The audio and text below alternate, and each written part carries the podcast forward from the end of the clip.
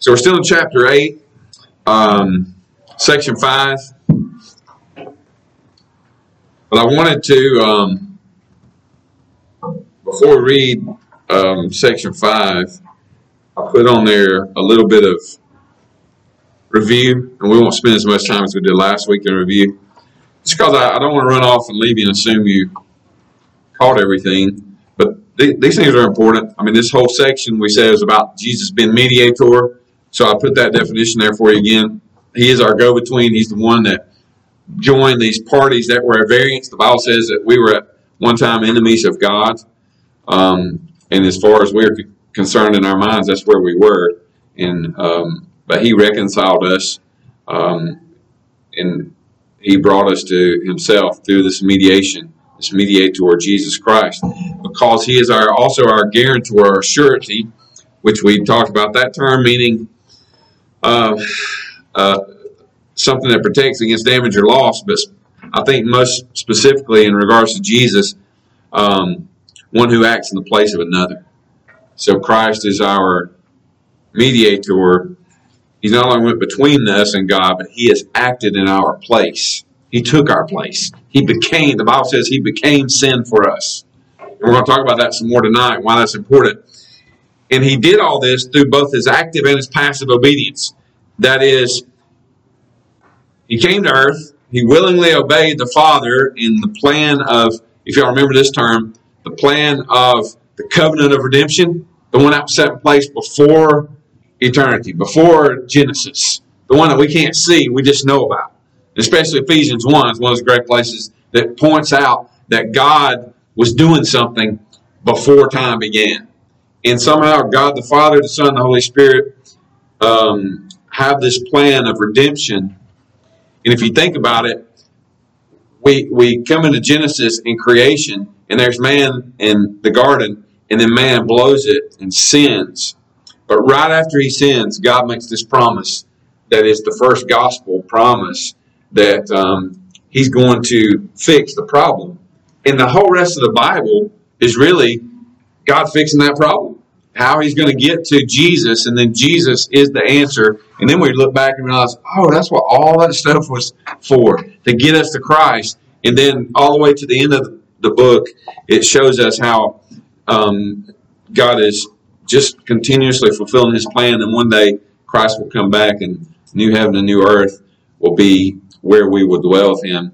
And um, that's why I said the, the whole Bible is about Jesus. And so, but he's fulfilling that plan that that was made within the Godhead. That's what we call we refer to the Father, Son, Holy Spirit as the Godhead, the three in one. They have this plan of redemption that they're going to redeem redeem people and a people for them for himself. That's what uh, Jesus we're told about Jesus. He redeemed the people for himself, and he did so by coming to earth, being born as a human, made in the flesh, and then from the time he was on this earth until he died. He perfectly conformed to the law of God, never sinned against it, never crossed over it, never failed to do what he was supposed to do in it. Now that's hard for us to imagine because all of us we're we're grown enough to admit we know we can't keep the law. We know we've never kept the law. We know that even if we thought we kept the law, in thinking that we kept the law, we are sinning against the law. So we know that we couldn't keep it. We not only didn't keep it, we broke it, uh, we not only broke it, but we did keep it. So we, we uh, as Jesus summed up the law, love the Lord your God with your heart, soul, and mind, and strength, and love your neighbor as yourself. We, we've never even done that. Okay, so um, certainly we've never loved the Lord our God with all our strength and soul and might. There's no way. But Jesus did. So again, that's why what is Christianity about is about faith in Christ because he does everything. He has done everything and he continues to do everything. So how are we saved? By grace through faith in Jesus, right? And so that's the beautiful story of the gospel. And so Christ did all these things by actively keeping the law and actively not breaking it. But then also his passive obedience, he endured lifelong sufferings that culminated in the death on the cross. And we talked about not only the physical beatings and the whippings and the stripping uh, of his clothes and the plucking of his beard and all the blood that was shed, but also the, the agony of heart and soul he endured for taking our sin, all the sin of everybody who would ever be saved. And so that's his passive obedience. Passion of the Christ is his passive obedience, right? And we talked about ascension after he was resurrected from the grave, and 40 days later he ascended back to the Father. And we talked about uh, session of Christ, if you remember that, that he is now seated to have a seat. He is seated, uh, not necessarily literally physically sitting down, but it's a it's an image of he as a king is seated on his throne. Christ is on his throne, where the power is. His all power has been given to him in his session and in his intercession, which you kind of see all these things go hand in hand, right? Because what is Christ doing in interceding? He's going between us and God. He is uh, at his ascension and his session. He is interceding for us. He ever lives to make intercession. He is our mediator. So all these things, like I said, I like for you to see these words because sometimes we read these words a lot and talk about these words. All of us um, theological nerdy people that like to talk about theology all the time. Then I get in the pulpit and up here teaching, and these words just come out. And then sometimes people are like, because there's nothing worse than going somewhere and people talking about stuff that you don't understand. All right. I mean, if you're at work or anywhere, if you're in a group of friends and everybody's talking about words that you don't know and you, you don't want to feel stupid and say, wait, what does that mean? What does that mean? And so sometimes in church we have a tendency, there's a lot of church speak. And so I just want to keep going over these so we understand um, what we're talking about. So that brings this section five.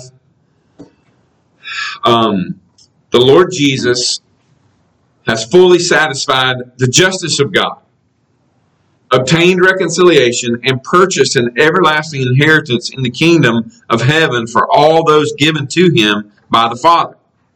He has accomplished these things by his perfect obedience and sacrifice of himself, which he once for all offered up to God through the eternal Spirit.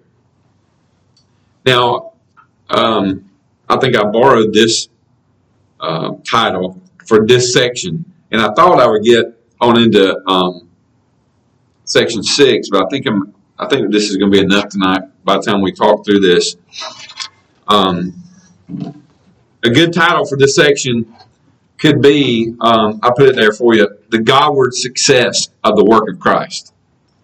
So, what we're talking about is another word: atonement. I think we might talk about this some. Christ, all these things we've been talking about that Jesus did for us, coming to earth in the flesh, living a perfect life, sinless life, going to the cross, taking our place, dying for our sins, shedding blood um, that we might have our sins forgiven. We refer to all that as the atonement because He atoned for us. He cut atonement means to cover. He covered us, literally. Um, in spiritually speaking, he he took our place and covered our sin not only with His blood but with His life. And so um, we've been atoned. Our sins have been atoned for. They've been covered. He has, he has brought us to God. And literally, that word means at. It's, it's from the words at one meant. You spell that out, it's atonement. So he made us um, compatible in the sense that now we've been not given Christ's righteousness, but Christ's righteousness is put into our account. So God considers uh, us no longer as sinners, but as uh, his children, adopted into his family because of Christ, right? And so we talk about all that, the atonement, a lot of times we have a tendency just to speak about it and what it means to us. And we're going to get back to that part in by the end of this chapter. But I think it's really, really important. And, and back several months ago, um, prior to uh, Jonathan starting preaching through Ephesians, I did a little bitty uh, series on the atonement. And one of the things I wanted to, I tried to focus on was this aspect of it the Godward success of the work of Christ. In other words, what did the atoning work of Christ, the atonement, all these things we've been talking about, the mediation, the active, passive obedience, what impact did it have on God the Father? Because generally we just talk about the impact it had on us, right? We are the beneficiaries. I mean, we get grace and salvation and we didn't deserve it. That's an awesome thing. But what effect did it have on God the Father, because it did have an effect. In fact, I think uh, this very first statement here, this first sentence, is very foundational to the whole person and work of Christ, who he is, why he came. Why did he become man? Um, why did he, we call it condescend, why did he come down from the abode of God to be with man, to take on flesh? What was the purpose? Well, I think this sentence right here says, uh, sums it up to fully satisfy the justice of God. I mean, first and foremost, that's why Christ did what he did. In fact, if, if some of you may know this already, but if you're interested ever reading stuff from church history, there's a there's a work. I think it's in Latin, and I don't know how to say Latin words, but it's basically it looks like cur de homo homos thing. Anselm wrote this book, um, and that's what it's all about. It's a very famous book in church history. It's all about why did Christ become a man? Why did he take on flesh? And I think this is the number. If, if we if we're going to put them in order, this has got to be the top of the list to satisfy the justice of God. And the truth is, I like the way our confession states it. He fully satisfied it. For far too long, especially since revivalism, second, third great awakenings, um, the early 1900s in this country, we have convinced people, even up to this day, if you watch a lot of church on TV, you'll see we have convinced people that the whole purpose and sole purpose and foundational purpose for God sending Christ was for us. And, and, and again, we are benefact we are benefactors. We do get a reward that we don't deserve, but we've made people believe that you are so special. Uh, God sent Christ for you. But the truth is, uh, we are special because God deemed us that way. But He sent Christ first and foremost because His justice had to be satisfied. And saving people is a part of the purpose, but His justice had to be satisfied so that He could save sinners. See, I think that's what we're that's what we miss. God wouldn't. I don't like to say God can't, but how could God save sinners if his justice if he was not if his justice was not satisfied? He couldn't have. What, and that's not to say there's something out there God can't do, but it would be again sinners had to be made right in order for him to save them. And what we as sinners have offended the most in our sin is the justice of God. Because justice, and we'll talk about this in a minute, the man it's right Righteousness is what justice is. It's rightness. And we're not right. And so, in order for us to be made right,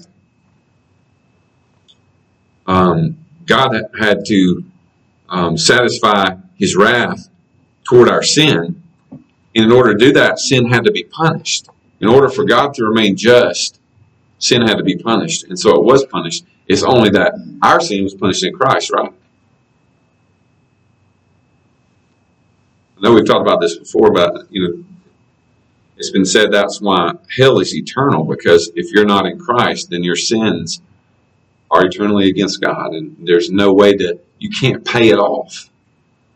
The whole idea, the whole concept of a place called purgatory is ridiculous. How many thousands of years? You, there aren't enough years. You couldn't come up with enough years for you as a human, sinful human, to satisfy the justice of God. Because even as you're working, you're still sinning, right? I think that's something what Romans 4 sort of has in mind. If you think you're working to get to God, your work is just counting as more debt. You just keep digging a hole. Because as you think you're getting good, I mean, again, most of us have reached a place of maturity to realize even when I'm doing good things, I'm sinning in my mind at times, right? I was telling my kids the other day, there are times, even when I'm standing up here teaching, that my mind is some. It's amazing what your brain can do. My brain can be thinking about something it shouldn't be thinking about while I'm teaching, and I and, and sometimes that's frightening. Or when we're praying, that's what brought it up. One, one of the kids said, "I'm a horrible pray. I'm a, I'm horrible at prayer. I'll pray for like 30 seconds, and then, you know, 40 minutes later, I realize I'm planning out what I'm going to do for the next two weeks, and forgot that I'd started praying 30 minutes ago. And you know, th- that's kind of that's how sinful we are. And so, if the, the idea that somehow man could do something good enough for God to say, "Now there's a good person," I think I'll save that person. There's, if we're honest, we know that that's never going to happen, which makes us more thankful for grace and for God's sovereign grace in saving us. But this idea of justification, um, I don't know if I put this verse in there. I did. Romans 3 21 through 26 points this out to us really well. It says, But now the righteousness of God has been manifested apart from the law, or revealed to us apart from the law. Although the law and the prophets bear witness to it, the righteousness of God through faith in Jesus Christ for all who believe. For there is no distinction. All have sinned and fallen short of the glory of God, and are justified by his grace as a gift through the redemption that is in Christ Jesus Jesus, who God put forth as a propitiation by his blood to be received by faith. Now, if you're, that's another word, I don't know if I put it in there, I should have. Propitiation is a great biblical word. It's only in the Bible about three times, I think. But it basically means to satisfy or to appease. Uh, and it's there in your Bible. It should be in Romans 3. It's P R O P I T, propitiation end of it. I A T I O N. So, why did Jesus come? To propitiate the wrath of God, to satisfy the justice of God. That means to put off his anger. God, think about this. We would be pulverized by any amount of God's anger or wrath. Just completely pulverized. So God poured all his anger and wrath out upon Jesus. And Jesus therefore propitiated the wrath of God and satisfied his justice. Because in order for God to remain just, sin has to be punished. Somebody said God couldn't just, He wouldn't sweep sin under some um, cosmic rug and pretend like it didn't happen. That's not justice. See, we don't under, we don't understand justice because even our justice system is not very just. And so we look and, and we're all the time going, well, that's not justice. That's not justice because we don't really get to see it much. But God is just, and His justice will always prevail and be right. And now, for those of us who are in Christ, we can rest and have peace in our salvation because we know that God's wrath has been propitiated uh, in Christ and God's justice satisfied. So I didn't get the wrath I deserved or the punishment I deserved um, or the hell I deserved because Christ took all that and instead God adopts me into His family. I mean, there's there's almost no way to even fathom the greatness of that thought in our little finite minds, because I don't think we often enough realize how heinous our sin is against a per- perfect, righteous God that knows nothing but holiness. And and again, I'm, I'm pointing that out, all of us, you know. So it's not the preacher up here telling everybody they're a bunch of sinners. I mean, we're all in the same boat. So, um, and I like the way this points out. Once God's uh, justice, once the justice of the Almighty had been satisfied, then reconciliation is obtained. We are reconciled to God, and the everlasting inter- inheritance purchased in the kingdom of heaven for all those given to Him by the Father. So again, we do benefit, but we benefit because God is merciful and gracious and just.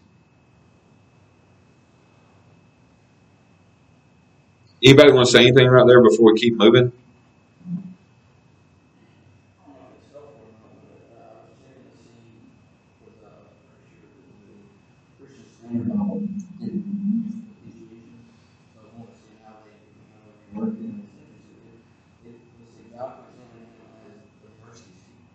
Yeah. Well, you know, in the um, what's the Greek translation of the Old Testament? The Pseudepigrapha, Septuagint, uh, Septuagint. I think, if I'm not mistaken, in the Greek translation of the Old Testament, the, that is the translation of the mercy seat, the propitiation. Yeah.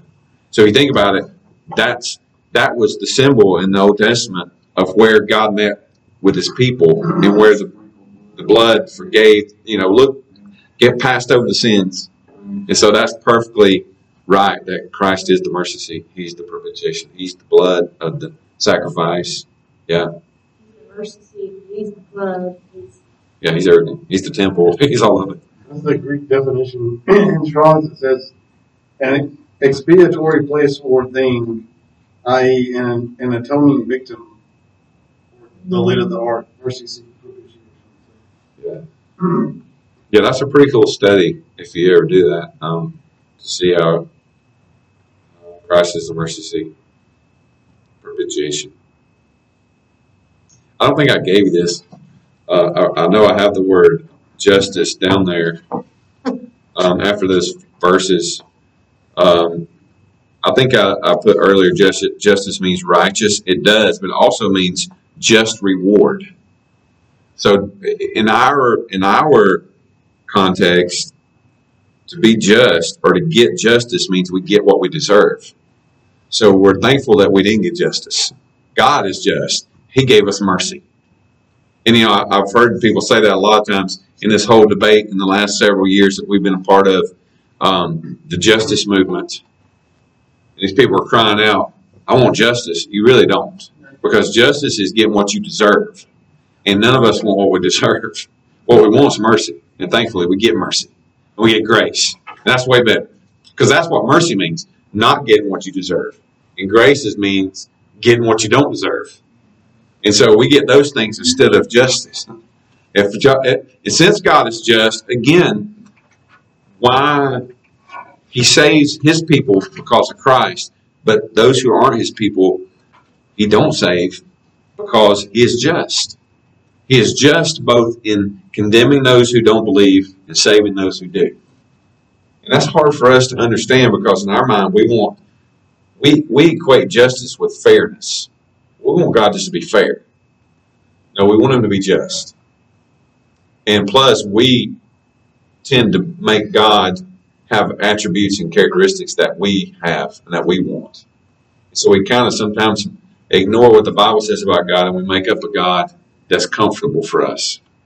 Because how many times have, I mean, how many times have we heard people say, well, I'm not, I don't, I'm not going to believe in the God that would send people to hell. Well, I mean, that's the only God there is. But guess what? That same God also brings his people to heaven. And so, um, because we've made a God that in our minds, well, if I was God, this is how I would do it. I'd be fair. But we don't understand that God is just. And real, and again, we have never really seen true justice. One day we'll understand it in full. And we'll see God and we'll glorify Him because He's just. Because in His justice, um, Christ paid it all. Because God is just, He looks on us. What, what did that song say again? He looks at Him and pardons me. And that's good stuff. Um, there's a few other places here uh, speaking about Christ becoming sin for us, taking our place, like in being the propitiation. This this passage, John 17, 1 and 2. When Jesus spoke spoken these words, this is in the garden, he lifted up his eyes to heaven and said, Father, the hour has come. Glorify your Son, that the Son may glorify you, since you have given him authority over all flesh to give eternal life to all who you have given him. And, and I point that out because if you notice, you go in there, and we're going to get into this in a later lesson. Um, he, Christ, fully satisfied the justice of God, obtained reconciliation, purchased an everlasting inheritance in the kingdom of heaven for all those given to him by the Father. Now that gets into another subject that we refer to as the extent of the atonement. So who has been atoned for? That's when sometimes people get a little angry when you start talking about this. But we'll try to get to it because I think it's very important. But this is clearly straight from Scripture, and that's what I just read you. This is Jesus praying in the Garden of Gethsemane prior to his, just prior to his crucifixion, and he says, "Father, glorify your Son, that I might glorify you, since you have given me authority over all flesh to give eternal life to whom you have given to me." Same thing he says in John chapter six. All who the Father sends to me will come to me, and all who come to me I will in no wise cast out. And then later, after he gives that whole I was listening to John chapter six today. He gets he goes through that whole this is my body. If you don't eat my body, drink my blood, you can have no part of me. And people are like, Well, that's the weirdest thing I've ever heard. Who can who can hear that? That's that's hard. And Jesus then goes, That's why I said you can't come to me unless the Father sends you to me. Because again, it's hard and weird um, unless you're unless you belong to Christ and you realize, oh, he's talking about if I don't have if, if I'm not going to believe in him and his body and blood that was broken and shed for me, and, and not literally, we do physically eat and drink that in the supper, but it's a testament to what he's done spiritually. So if we don't eat of that and drink of it spiritually, then we have no part with him. But when we belong to him, because we belong to him, we'll want to eat and drink, and we'll want to spiritually um, feast on Christ, so to speak. And but now to those who don't know him, sure they'd say that's a hard saying. That's kind of gross too. I don't want to think about that. But again, our sin is gross, and so it took bloody sacrifice to cover our sin. That, that's that's the picture the Bible paints. You know that song we sing. Uh, I once was lost, but now I found blind. Now see. We once were filthy and wretched, and but now the Bible says we're clean and pure. Why? Because we did good stuff? No, because Christ is good, and our hope is in Him. You see that? That's we, we don't preach the gospel that way, and we should.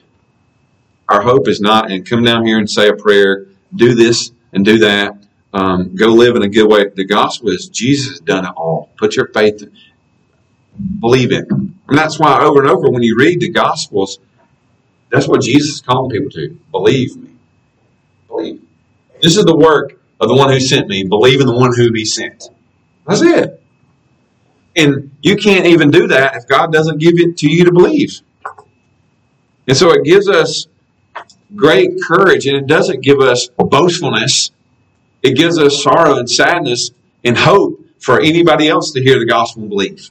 Because if God opens your eyes to say, wait a minute, that as weird as this seems to some people, I believe that 2,000 years ago, that was God in the flesh. He died on the cross. He took my place, became my sin. He died, was put in the ground. Three days later, he rose again, ascended into heaven 40 days later. One day he's coming back. And you say, I don't know why I believe that, but I believe that. You belong to God. Because I guarantee you, people in hell for all eternity will not believe that they'll still hate him. They still refuse to see that he was anything good. I think now that might be I might be going a little bit above beyond what's written right there, but I, I don't know how. It, it doesn't seem to me like anybody. If you don't care for Jesus, you never will care for him. You're not going to be in hell for all eternity saying, man, I should have believed. No, you're going to hate him for all eternity. So if you love him and you believe that he's your Savior, that's a gift from God. That's mercy and grace. My doubt. John 17. And Hebrews 9 is another one I put in there. Uh, how much more will the blood of Christ, who through the eternal Spirit offered himself without blemish to God, how much more will that purify our conscience from dead works to serve him? This is when you start getting into what do Christians do? We, we, this is what we should do our conscience has been purified and we should be moved on from dead works to serve the living God. Not the stuff that Jonathan taught about Sunday, that list of stuff. Hey, don't live this way because that's the way you live when you're in darkness. You're not in darkness. You're unified to Christ. Now live this way. And when you don't find yourself living that way, go back to Christ and look to Him. Because, yeah, He's the only one that can really live that way, but we're called to come out of the darkness. And you know, I don't want to put degrees on that. I just say when you find yourself not doing it, that's why Paul said some of you used to be in darkness. And in the Corinthians, he names this list of all these sexual sins and horrible sins. And he, he says, such were some of you. But now you're washed and cleansed. And God always calls us to works based on uh, who Christ is and what he's done. Somebody said it this way the imperatives are always following indicatives. If you know anything about English, I, I don't know much, but I know this. An indicative is a statement of truth, statement of reality and fact. You know, Christ did all this stuff. This is all reality and fact, these things we've been talking about. This mediation, this surety, active and passive obedience, death, burial, resurrection. Those are facts. Based on those facts, now this is how you live based on those facts. But like John said, my my dear uh, children, I write to you that you sin not. But when you do sin, you have an advocate with the Father. It, you can almost hear John saying, "I write to you that you sin not," but you're going to sin. So when you do, be mindful of this: Christ is your interest. He is your hope, and that's where we all are. I mean, let's be honest. And so we have to be careful um, not to call you to a standard that I've invented, but just to keep calling you back to Christ. He is the standard. And none of us live up to His standard, but again, that's why we have it. Because we can't. So, um, I think I stopped reading that. Did I only read verse 14? Yeah. Therefore, verse 15, he is the mediator of a new covenant. So that this is still in Hebrews 9. So that those who are called may receive the promised inter, eternal inheritance. There's that idea again. Who's going to receive it? Those who are called. And think about it. If you go back to Romans 8, what does the Bible say? Everybody he calls, he justifies. And those he justifies, uh, he glorifies. Did I skip one? No, the, yeah, justifies, then he sanctifies, then he glorifies. So you say, well, how do I know I've been called by God? Again, do you believe this? If you believe this, I'm not a pope. I'm not. I'm not your intercessor. I'm just telling you based on the authority of the Word of God. If you believe this, then that's from God, that's God, the Father, bringing you to the Son and saying, "This is my Son, whom I'm well pleased." Do you believe Him? If you believe Him, then rejoice. Be baptized and join a church and, and get one of these and start reading it and the Bible and read it. Read the Bible and this. But, anyways, um, and again, I think I think this is a perfect follow up. It's about time to be done. It's a perfect follow up to all these lessons. Why I brought it back up. The active and passive obedience of Christ, all these things, what His faithfulness has accomplished for God on our behalf is justice. And then from justice proceeds reconciliation, everlasting inheritance. It's good stuff. Anybody want to say anything? Uh,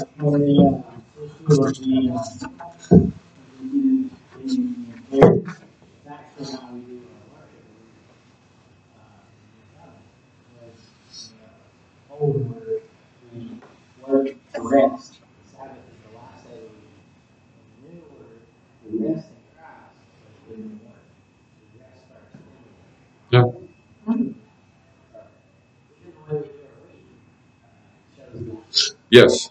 That's good talk. Very good. Anything else?